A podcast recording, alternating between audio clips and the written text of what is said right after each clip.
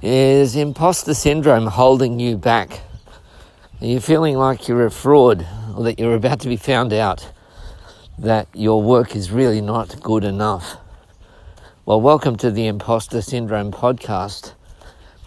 And if you are finding that advice like just do it or fake it till you make it or believe in yourself, if you're finding that that advice just doesn't work for you, then you'll probably find this podcast helpful. I use very homely examples, and my message is if a thing's worth doing, it's worth doing badly.